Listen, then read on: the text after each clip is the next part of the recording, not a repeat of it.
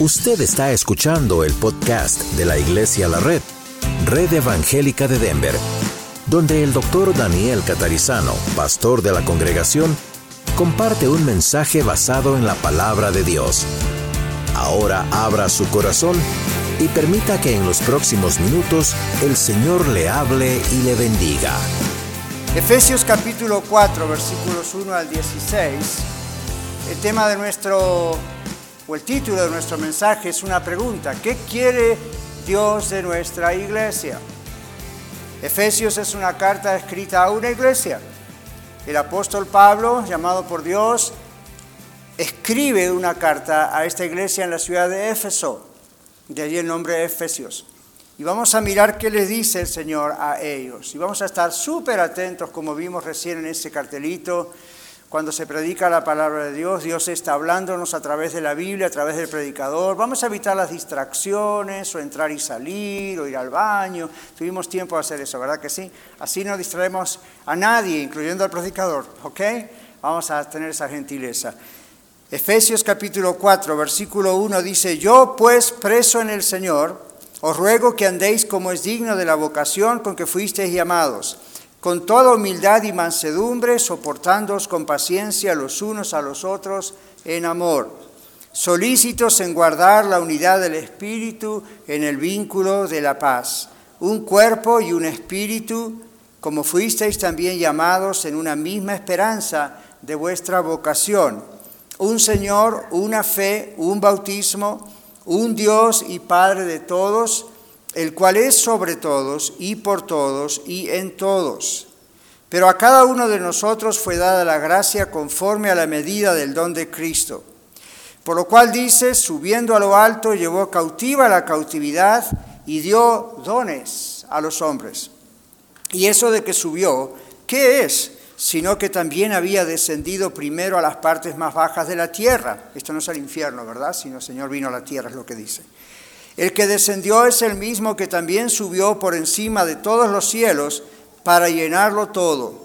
Y él mismo constituyó a unos apóstoles, a otros profetas, a otros evangelistas, a otros pastores y maestros, a fin de perfeccionar a los santos para la obra del ministerio, para la edificación del cuerpo de Cristo, hasta que todos lleguemos a la unidad de la fe y del conocimiento del Hijo de Dios a un varón perfecto a la medida de la estatura de la plenitud de Cristo, para que ya no seamos niños fluctuantes, llevados por doquiera de todo viento de doctrina, por estratagema de hombres que para engañar emplean con astucia las artimañas del error, sino que siguiendo la verdad en amor, crezcamos en todo en aquel que es la cabeza. Esto es Cristo, de quien todo el cuerpo, bien concertado y unido entre sí por todas las coyunturas que se ayudan mutuamente, según la actividad propia de cada miembro, recibe su crecimiento para ir edificándose en amor. Hay mucho más que decir, hay mucho más que leer. La carta de Efesios prácticamente está dividida en dos partes. La primera es toda la parte doctrinal, los últimos capítulos es cómo se pone en práctica toda esa parte que aprendemos doctrinal. Ahora, Iglesia de la Red, ¿qué quiere Dios de nuestra iglesia? Nunca decimos somos cuatro iglesias, siempre decimos somos cuatro congregaciones, es la misma iglesia. ¿Qué quiere Dios de nuestra iglesia? Somos una iglesia multicongregacional que Dios continúa formando Estamos agradecidos a Dios. Yo estoy agradecido a Dios, espero que usted también. Estamos agradecidos a Dios por lo que Dios ha hecho desde el comienzo, por lo que Dios está haciendo, pero también por lo que Dios hará. Pero ¿qué quiere Dios de nuestra iglesia? Ahora, decimos nuestra iglesia, sabemos que la iglesia es del Señor, sin duda, pero Dios la puso bajo nuestra responsabilidad, ¿verdad? Por eso acabamos de hacer esa ofrenda especial y las cosas que hacemos. Dios nos pide cuentas de lo que hacemos, está bajo nuestra responsabilidad. Así que en ese sentido es nuestra iglesia. Yo no sé si usted se dio cuenta, pero para muchos de nosotros es evidente que estamos entrando en una nueva etapa, no solamente porque entramos en el año octavo, posiblemente ya mismo, pero estamos entrando en una nueva etapa.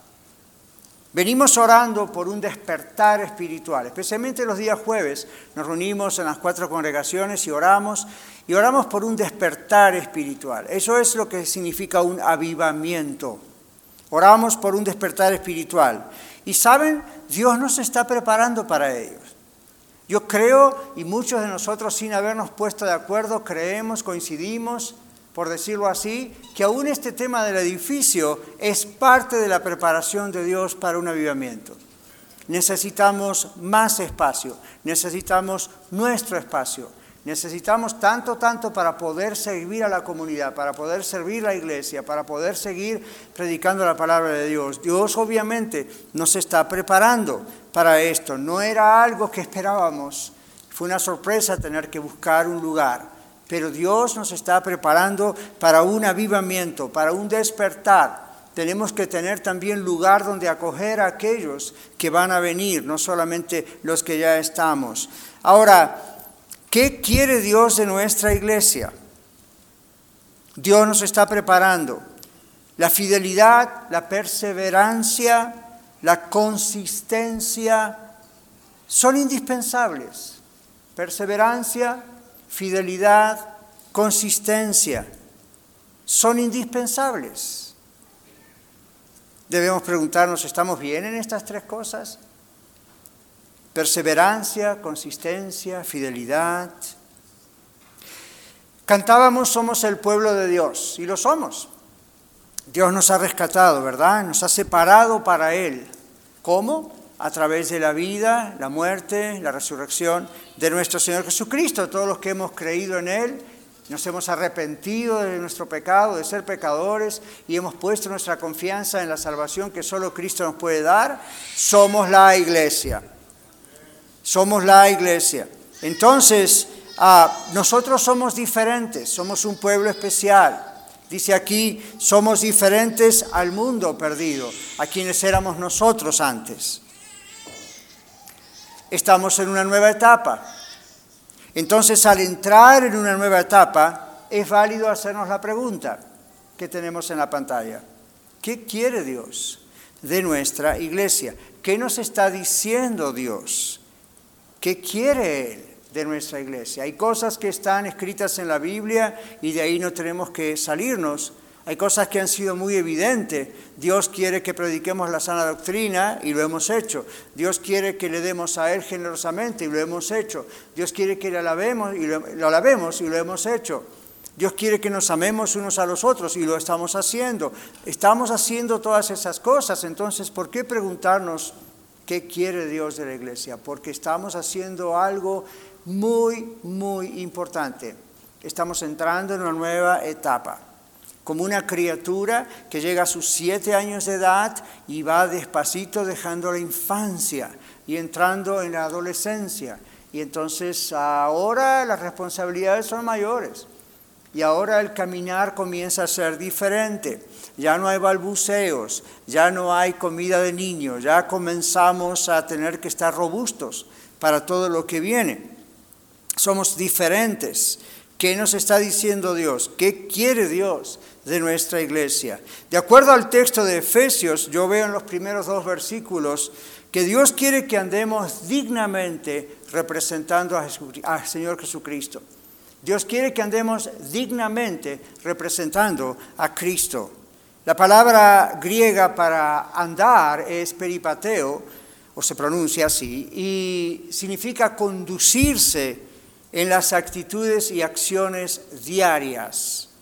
Entonces, andar, caminar con el Señor tiene que ver con nuestra conducta, nuestras decisiones, nuestras acciones diarias. Pero luego está la palabra axios en griego, y esa palabra significa andar dignamente. No es solamente andar, no es solamente, ah, soy cristiano, soy de una iglesia. El Señor dice, hay que andar dignamente. ¿Qué significa eso en el original de la Biblia? Significa tener una dignidad que coincide con el valor real de algo o de alguien.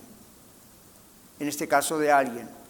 Entonces, Cristo es el ser más valioso para nosotros. Si Cristo no es el ser más valioso para usted, usted no es cristiano. Cristo es el ser más valioso, la persona más valiosa, el único Dios.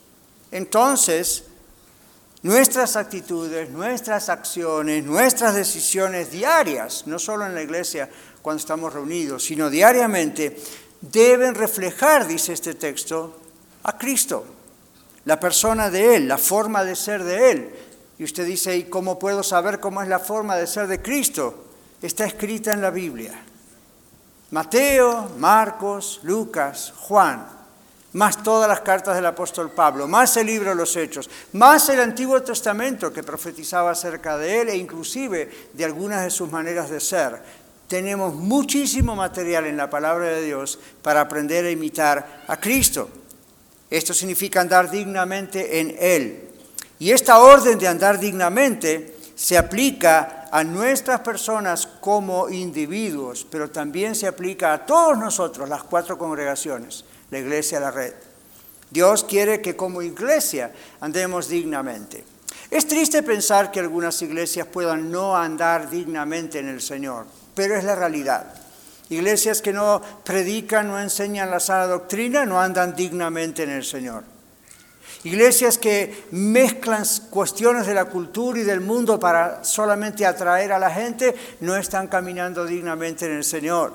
Iglesias donde no hay amor entre ellos en medio de todas las imperfecciones, no hay perdón entre ellos, no están caminando dignamente en el Señor.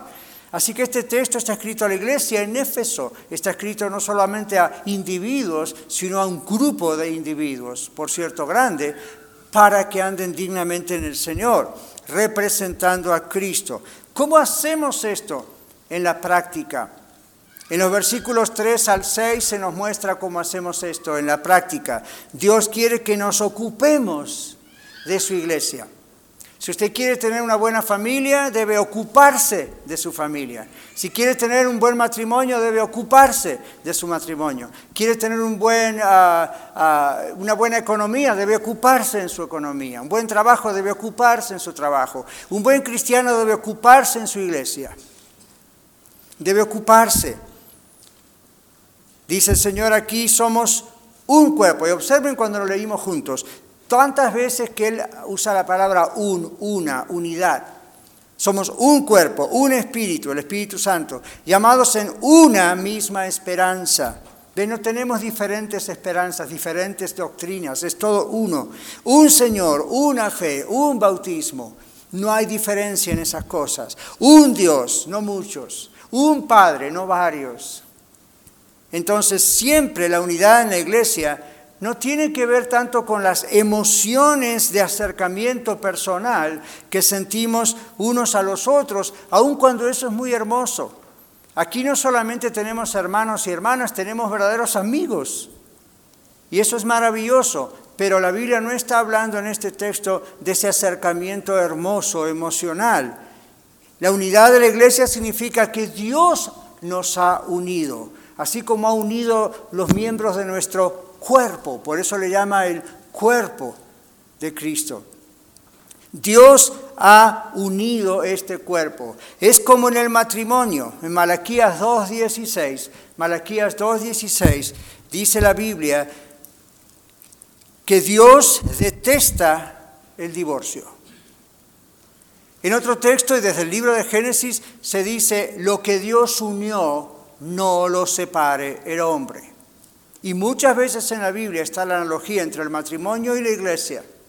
Lo que Dios unió, no lo separa el hombre. Está en Génesis, está en Mateo. Así que Dios detesta el divorcio. Malaquías 2.16. Dios lo odia. ¿Por qué? Dios detesta, en este caso de la iglesia, cualquier cosa que intente dividir la iglesia. Como cualquier cosa que intente dividir el matrimonio sean los cónyuges, una tercera persona, los hijos, el gobierno, quien sea. Dios detesta eso, Dios odia eso, porque Dios lo ha hecho Él. La iglesia la creó Él. El otro día hablábamos acerca de eso el domingo. Cuando Pedro dice, tú eres el Cristo, el Hijo del Dios viviente, Jesús le habla de una revelación directa de Dios y el Señor dice que Él crea la iglesia. Dice, sobre la roca sobre esta roca de esta confesión de quién soy realmente yo, edificaré mi iglesia y las puertas del Hades no prevalecerán contra ella. Usted puede ver ese mensaje o escucharlo en los podcasts, ahí está para refrescar su memoria y establecer lo que la palabra dice. Dios detesta cualquier cosa que intente dividir lo que Él ha puesto junto, en este caso la iglesia. Así que Dios quiere que nos ocupemos de su iglesia.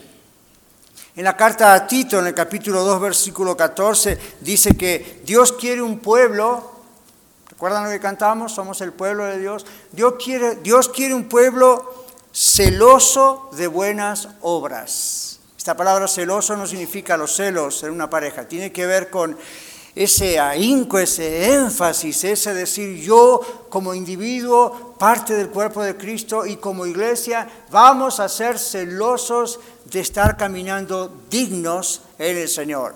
Vamos a echarle ganas, dice el Señor en otras palabras. Vamos a estar mirando que vamos a hacer este trabajo con fuerza, con fe, con entrega, con dedicación. Dios quiere que nos ocupemos de su iglesia. Dios quiere un pueblo celoso de buenas obras. Tito 2.14. Pero ¿cómo nos ocupamos de la iglesia? ¿Qué dice la Biblia? ¿Cómo hacemos esto? Bueno, en primer lugar debemos ocuparnos en la unidad que tenemos en el Espíritu Santo. Observan que Efesios 4 que leímos juntos unos minutos atrás comienza hablando de eso. Entonces dice que debemos, dice que debemos andar dignamente y luego va a la práctica de cómo hacer eso y habla de la unidad que todos tenemos con Dios en su espíritu. Dice solícitos Solícitos es una palabra en español que también significa esa idea de perseverando, trabajando, como si usted dice, quiero tener mi compañía o quiero tener un trabajo, voy a estar solícito mirando ese objetivo, voy a trabajar y le voy a echar ganas. En la iglesia, la iglesia tiene que estar solícita en ese trabajo, tiene que estar ocupada en esto, porque estamos unidos en el vínculo del Señor, en el vínculo de la paz. Ahora, para ocuparnos en cuidar la iglesia, Debemos estar en la iglesia, debemos estar con la iglesia. Siempre recordamos el texto de Hebreos capítulo 10, versículo 25, el cual dice, no dejen de congregarse como algunos tienen por costumbre, sino congréguense, en otras palabras, para estimularse al amor, a las buenas obras y todo este tipo de cosas que estamos haciendo inclusive el día de hoy. Dios manda que estemos congregados, no agregados. Dios manda, escuché estos días atrás, Dios manda que estemos congregados, no agregados. No existe tal cosa como una congregación virtual. Algunos están viéndonos en YouTube, otros escuchándonos en radio, otros escuchándonos en los podcasts. Gloria a Dios por todos ustedes, pero ustedes deberían estar aquí a menos que estén enfermos, a menos que como ocurre en algunos casos nos escuchan o ven de otros países, eso se comprende. Pero no existe una congregación virtual, electrónica. Dios dice, no dejen de congregarse. Debemos ser fieles y constantes a esto, porque la conexión entre miembro y miembro y todos los miembros del cuerpo, que es la iglesia, dice la Biblia que debe protegerse debe mantenerse unida en Dios. Dios ordena esto y la pregunta es, ¿hay algo más importante que obedecer a Dios? La conexión en el cuerpo, aún en el cuerpo humano, es mucho más que una asociación formal. La, conexión en el cuerpo de Cristo, que es la iglesia, es mucho más que una conexión formal. Hoy recibimos formalmente a varios nuevos miembros de la iglesia, les dimos un certificado, un librito, todo es muy formal. Han pasado por clases de orientación para nuevos miembros, los hemos aceptado, gloria a Dios. Pero cuidado, es mucho más que una asociación formal, una conexión formal.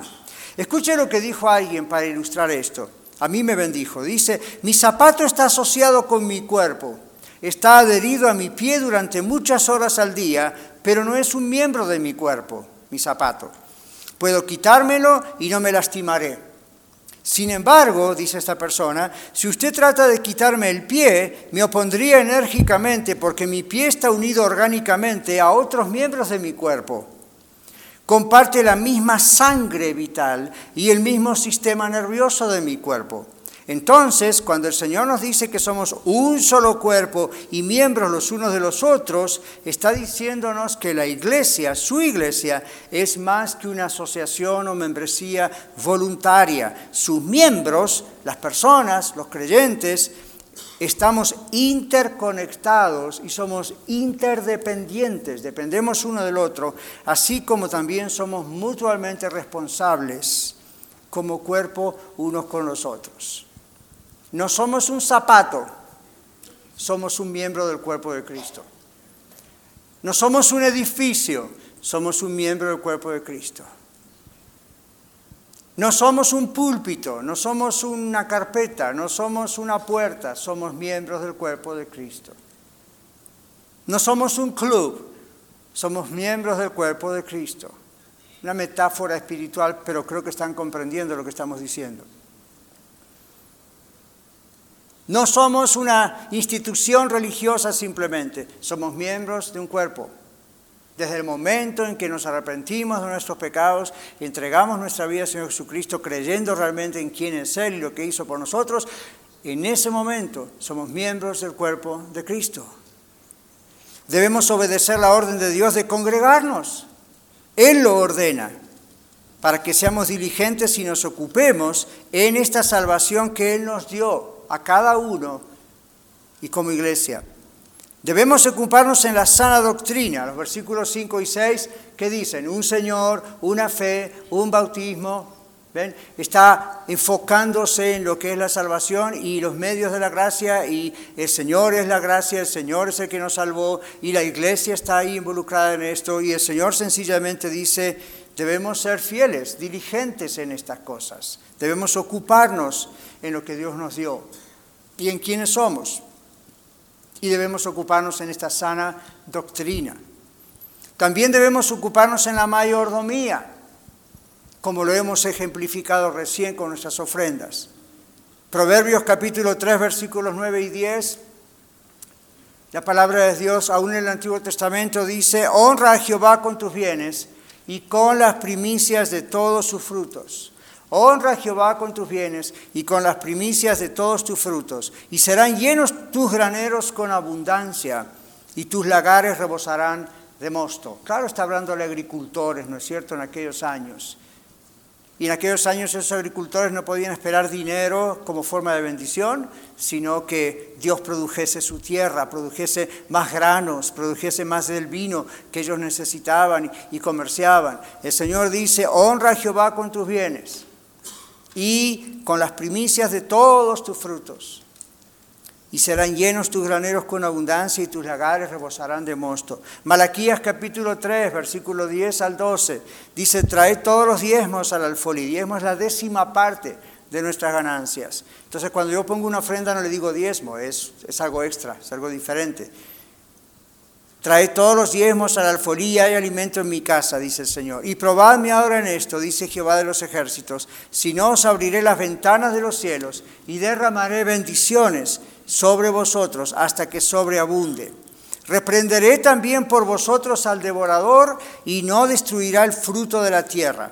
Ni vuestra vida en el campo será estéril, dice Jehová de los ejércitos. Y todas las naciones os dirán bienaventurados porque seréis tierra deseable dice Jehová de los ejércitos. ¡Wow! ¿Usted captó todas estas promesas o se quedó en el primer renglón? Es maravilloso lo que Dios hace, simplemente porque estamos cumpliendo, obedeciendo. Yo veo tanto, eso es uno de los textos preferidos en mi Biblia, para mí. Porque veo tanto aquí adentro de lo que Dios puede hacer con algo tan simple. Que haya alimento en mi casa, el Señor no lo baja del cielo, dice, ustedes traigan ese 10% de lo que ganan. Y dice, pruébenme, es la única vez en toda la Biblia que Dios utiliza esta palabra hacia Él. ¿Sabía usted eso?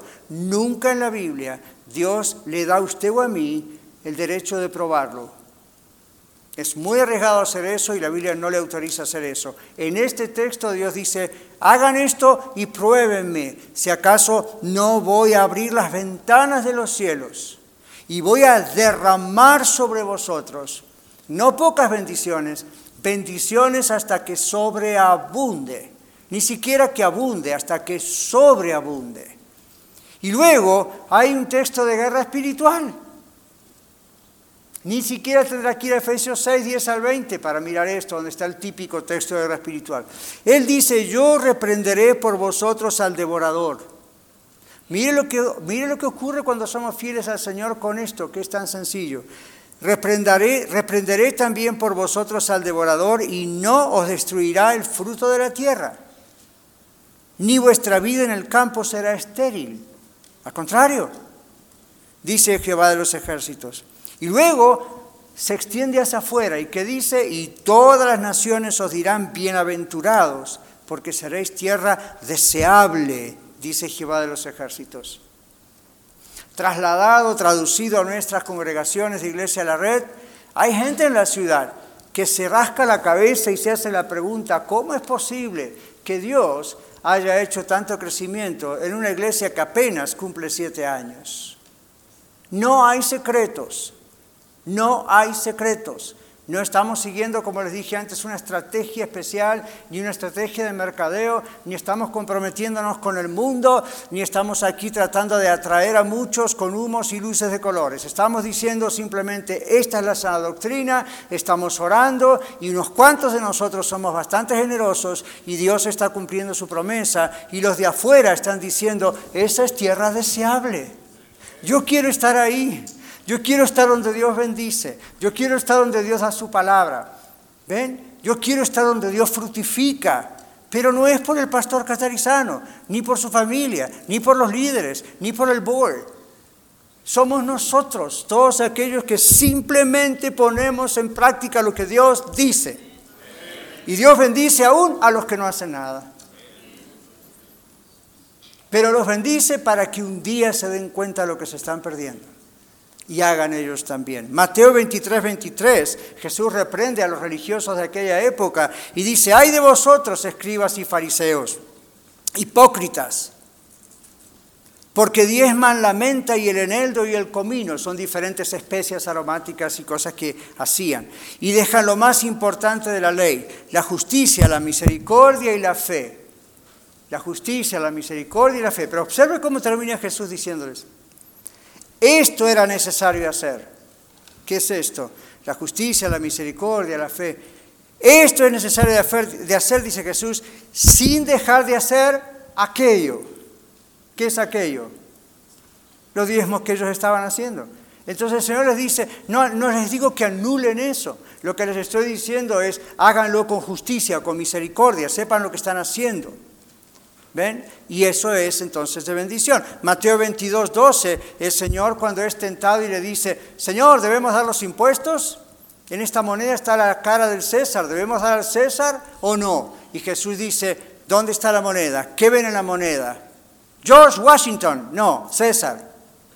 Den al César lo que es del César, paguen sus impuestos, dice el Señor, den lo que tienen que hacer, y a Dios lo que es de Dios. Estos eran judíos, cuando preguntaron eso y el Señor les contestó, el Señor les está respondiendo lo que ellos sabían que tenían que hacer. Den al César lo que es de César y den a Dios lo que es de Dios. ¿De qué está hablando? De estos diezmos, de esto que ellos sabían, de lo que estaban dando al Señor, el 10% de todas sus ganancias. Entonces, Está muy claro, ¿no es cierto? Debemos ocuparnos en la mayordomía, como decíamos recién, nos ocupamos en la sana doctrina, debemos ocuparnos en la mayordomía. Mis hermanos, es una razón básica por lo cual esta no es una iglesia del Evangelio de la Prosperidad, lo cual es una doctrina falsa, es muy simple. Si los creyentes en Cristo amamos al Señor, vamos a querer obedecer al Señor en todo. No hay truco psicológico, no hay manipulación, no hay fotografías de niños muriéndose de hambre en Egipto. Simplemente es, amamos al Señor, esto es el Señor, somos fieles al Señor, predicamos y practicamos la sana doctrina, miramos la alabanza y la adoración en la Biblia y la practicamos como realmente el Señor dice que hay que hacerlo, vamos perfeccionándonos en estas cosas. ¿Qué hace el Señor? Bendice. No hay secretos, simplemente el Señor bendice. Así que ocuparnos de la iglesia es parte de lo que significa como dice Filipenses 2, 12 y 13, hay un texto muy curioso ahí, porque Pablo escribiendo en una iglesia en otra ciudad, en la de Filipos, de parte de Dios que les dice, ocúpense en vuestra salvación con temor y temblor. ¿Cuántos recuerdan ese texto? Muchos de nosotros. Ocupaos en vuestra salvación con temor y temblor. Y algunos han interpretado mal eso. Y han pensado que o la salvación es por obras, lo cual no es cierto, es solo por la sangre de Cristo y su resurrección. O número dos, bueno, si no me ocupo en mi salvación la pierdo, porque entonces depende de mí. Usted sabe que su salvación depende de Cristo. Una vez que usted entregó su vida a Cristo, Él tiene a cargo su salvación. Él mismo, Señor, dijo, mi Padre que me las dio mayores que todos y nadie las arrebatará de las manos de mi Padre. El que es salvo es salvo. Punto. Ahora, este texto en Filipenses que acabo de mencionar dice que debemos trabajar nuestra salvación. Me gusta más la versión en inglés porque dice work out your salvation. Vamos a trabajar esta salvación. Vamos a no dejarla en el recuerdo del día que nos entregamos a Cristo, del día que nos bautizamos, del día que nos hicimos, nos hicimos miembros formalmente de una iglesia. Dice, vamos a trabajarla de adentro hacia afuera, vamos a crecer en este caminar con Dios no significa trabajar para tener la salvación. ¿Saben qué significa? Trabajar la salvación que ya tenemos. No podemos trabajar lo que no tenemos, ¿verdad? No podemos ocuparnos en algo que no tenemos. Cuando dice ocúpense en vuestra salvación, declaradamente nos está diciendo ocúpense en algo que ya lo tienen. No le está diciendo a la gente que aún no es salva, ocúpense en su salvación. En todo caso, le está diciendo, ocúpese en arrepentirse de sus pecados, pedirle perdón al Señor, recibir el perdón en Cristo Jesús. Pero a los que ya hemos hecho eso, a los que ya hemos pasado de la muerte a la vida eterna, Dios dice, ahora trabajen esto que tienen, ocúpense en esto que tienen. ¿Cómo se hace esto? Otra vez volvemos al comienzo, a través de la perseverancia, a través de la fidelidad en la oración, el estudio de la Biblia, la comunión unos con otros, el crecimiento en la santidad. Y el Señor dice otra vez a través de Pablo en Filipenses, ocúpense en todo esto con temor y temblor. Y uno dice, pero entonces la vida de un cristiano pasa a ser una vida de temor, pasa a ser una vida de gente llena de ataques de pánico. ¿Qué está diciendo Dios? No. Lo que Dios está diciendo es al cuidar nuestra salvación, a través de la perseverancia y la fidelidad en la oración, el estudio, la iglesia, el crecimiento en la santidad, este temor y temblor tiene que ver con la sana medida de temor, sana medida de temor. ¿A qué? A la disciplina de Dios. En muchas iglesias modernas, contemporáneas, se habla del amor de Dios. Dios es amor. Dios quiere lo mejor para usted. Dios quiere esto, Dios quiere lo otro. Y nunca se habla de, usted tiene que arrepentirse, usted se va al infierno, necesita ser de Cristo. Y nunca se dice a los que somos de Cristo, tengan cuidado, porque Dios al que ama disciplina, como un padre a su hijo a quien quiere. No hable de eso, porque asusta a la gente. Ojalá se asusten y se arrepientan ahora, porque después va a ser muy tarde. Dios al que ama disciplina. Los que somos papás, las que son mamás, no seríamos buenos papás y mamás si no disciplinásemos a nuestros hijos, ¿verdad? Cuando desobedecen, no los disciplinamos cuando obedecen. Entonces aquí dice el Señor, ocúpense en vuestra salvación con temor y temblor. ¿Qué significa esto? Significa sencillamente que cuidamos y ejercitamos el regalo de la salvación por amor a Dios pero también teniendo temor sano de su disciplina. Yo no sé ustedes, pero las veces que Dios me ha tenido que disciplinar a mí, me dolió, y mucho, no me gusta. No ando jugando con eso. Espero que usted tampoco. Pero si Dios le tiene que disciplinar, dele gloria. Eso significa que usted es un hijo de Él. Y Dios quiere que se enderece. Si usted anda caminando por allí sin iglesia, sin leer la palabra, sin estudiar y toma todo muy livianamente, yo le digo esto, porque Dios le ama, cualquiera de estos días le va a disciplinar. Le está teniendo paciencia, pero cualquier momento le va a disciplinar. Y cuando venga a mí y me diga, pastor, ore por mí, porque me parece que Dios me está disciplinando, no me pida que ore por usted. Yo no me puedo poner entre usted y Dios. Si Dios le está disciplinando, yo le voy a decir, gloria a Dios, aprenda pronto. ¿Qué le parece si usted es el papá y está disciplinando a su hijo y viene su esposa y le diga, no toques a mi niño? Eso confunde a los hijos. Eso los, los vuelve como, ¿what? ¿De qué lado voy? A partir de ese día, ¿a qué no saben a quién va a correr su hijo? Entonces, cuando Dios está disciplinando a un creyente, nadie tiene que interferir. Simplemente debemos orar y decir, Señor, haz lo que tengas que hacer. Y al que está siendo disciplinado, decirle, paciencia mi hermano, esto es porque Dios le ama pero cuando salga de esto lo va a sacar reluciente como el oro, igual que lo ha hecho conmigo.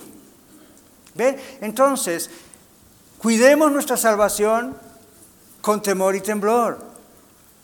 No estamos en una época, nunca lo tuvimos que estar, pero mucho menos ahora, de tomar nuestro amor al Señor y nuestro amor a su esposa, la iglesia, livianamente. Este pastor y esta iglesia con sus cuatro congregaciones, ni ningún líder lo va a hacer poner a usted en disciplina en el fondo del templo o le va a hacer hacer esto y lo otro. Lo que le vamos a decir es simplemente, cuidado con Dios, no se juega. Dios al que ama, disciplina. Y usted no quiere que eso ocurra. Excepto cuando aún sin haber hecho algo malo, Dios le disciplina porque está formándole. Y ese es otro tipo de disciplina.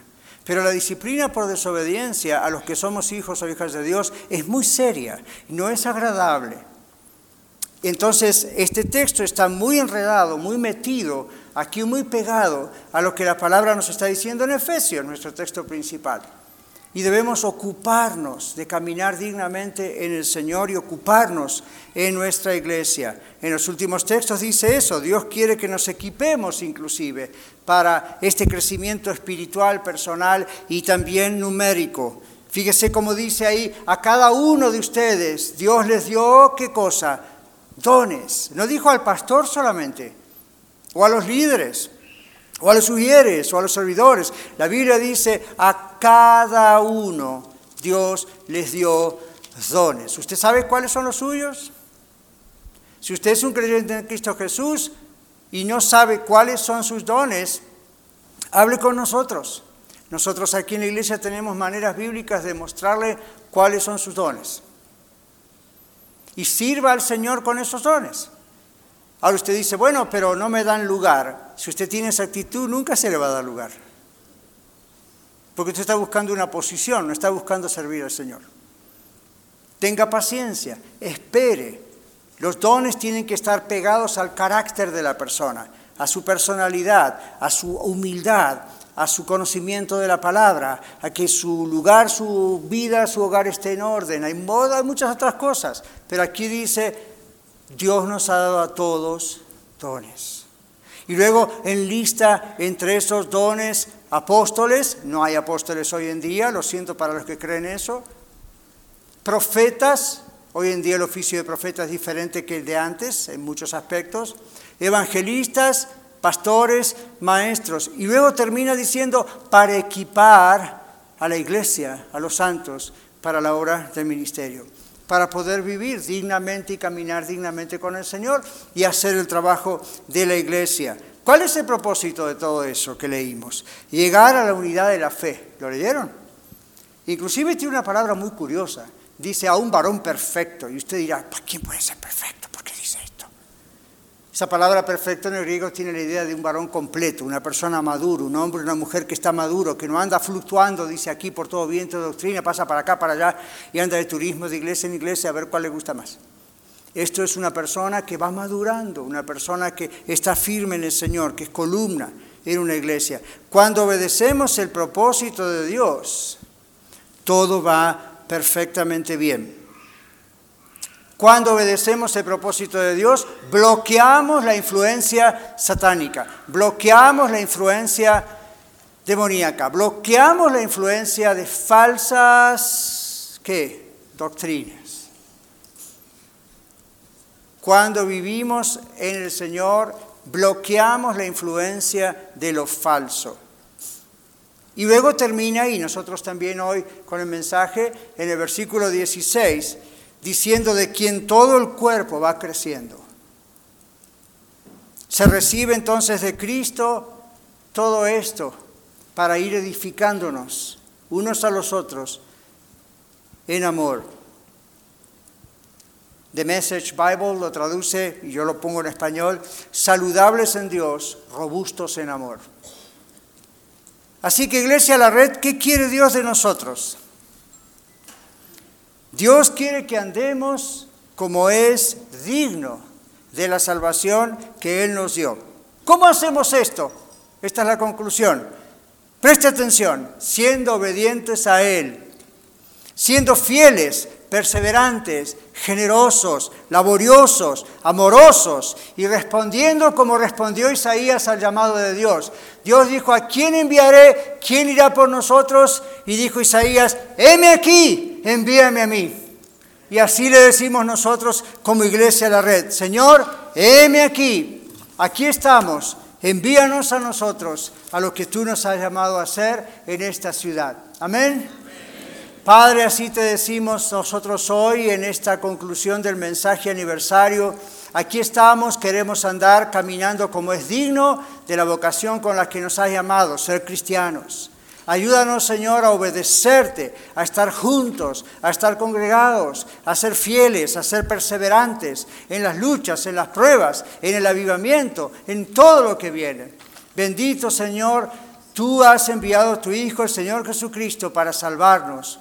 Y te damos gracias por el sacrificio en la cruz, por la resurrección, por llamarnos a ser tuyos, a separarnos del mundo para glorificarte a ti y ser salvos. Te damos gracias por eso y como iglesia te damos gracias por estos primeros siete años y hasta que tú vengas o nos lleves a tu presencia, ayúdanos a estar en ti caminando firmes y siendo instrumentos en tus manos para todo lo que tú quieres hacer en nuestras vidas y en esta ciudad. En el nombre de Jesús. Amén. Muchas gracias por escuchar el mensaje de hoy. Si tiene alguna pregunta en cuanto a su relación personal con el Señor Jesucristo o está buscando unirse a la familia de la Iglesia La Red, por favor no duden en contactarse con nosotros.